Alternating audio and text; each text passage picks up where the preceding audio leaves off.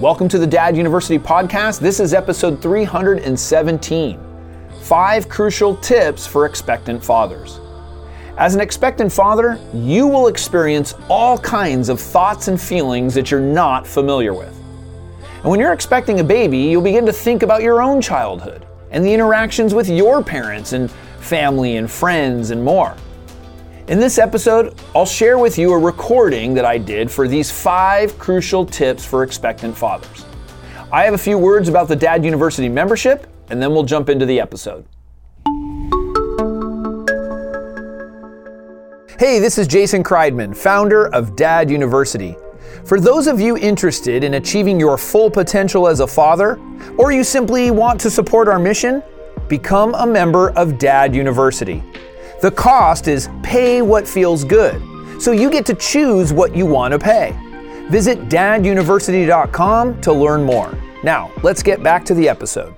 There is no doubt that when you are an expectant father, you go through a lot. You start thinking about your own childhood. You have emotions coming up that you didn't even know you had. And you start wondering, what is it going to be like with this child? Well, I'm here to help you.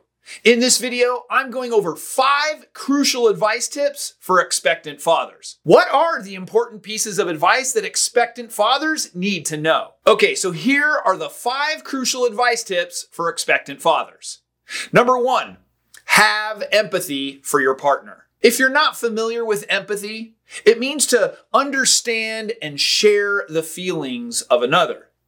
It means you're putting yourself in your partner's shoes and looking at the situation from their perspective. In my opinion, learning to be empathetic is probably the most valuable thing that you can do as a father, as a husband, and as an overall human being. To be empathetic towards her, imagine what it is like to be going through pregnancy, to have another human being growing inside of you.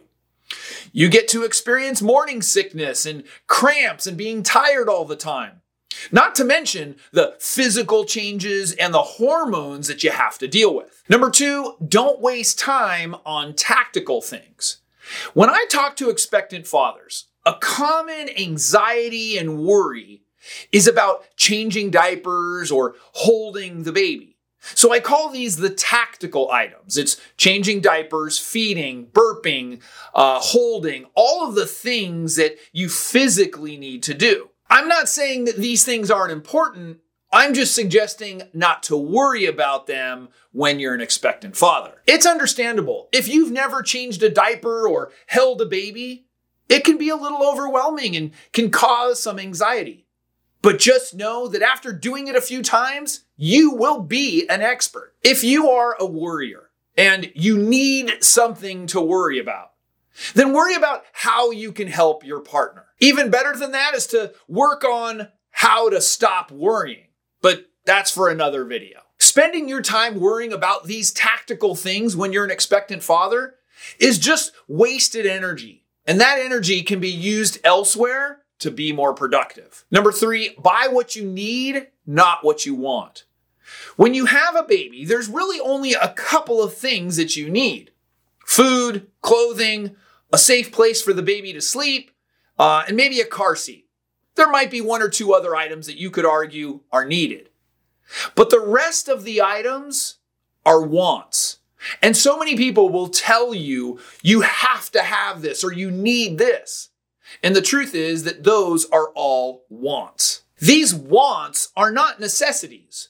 They might be items that will make you or your partner more comfortable or things will be more convenient. But they are wants, they are not needs. The majority of items that we purchase as expectant fathers are wants. We might say, hey, I need to have a sound machine, or I need to have a monitor, or I need to have a changing station. These are all great, and there's nothing wrong with that, but we should recognize that these are wants, not needs. My suggestion is to wait on the wants. Save your money. There may be items that you purchase that you will never use, or you will feel like you are forced to use them because you bought them. When you find yourself wanting something, because it will make the situation more convenient or make your partner more comfortable, well, then you can go and purchase it. At least you'll have a really good or better understanding of exactly what it is that you will need. Want. Number four, expect emotional chaos and that it's going to be okay. Now, I'm not talking about your partner and the emotional turmoil or the hormones that she might be going through.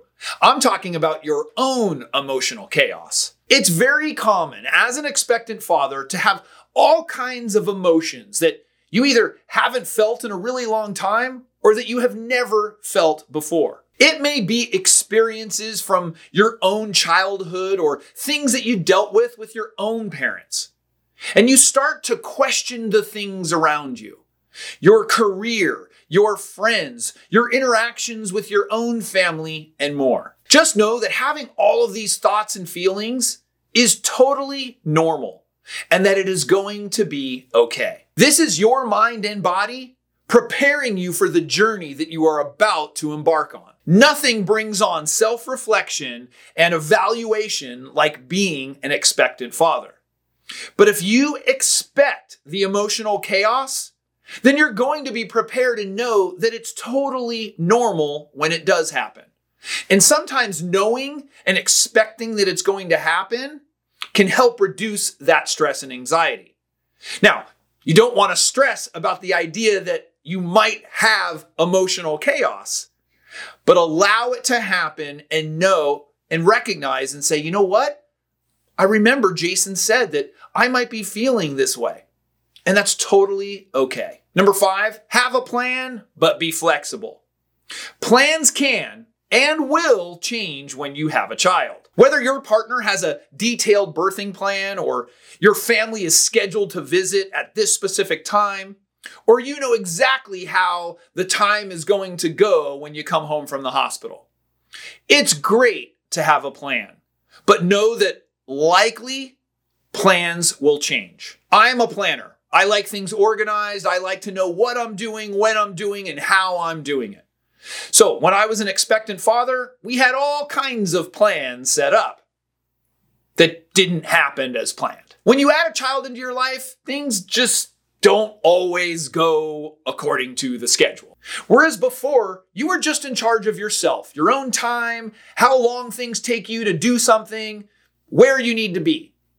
Now that you have a child, the child may have its own schedule, may not cooperate in the way that you had planned. So you need to be flexible. If you enjoyed this episode, we appreciate positive reviews and any kind of feedback that you may have.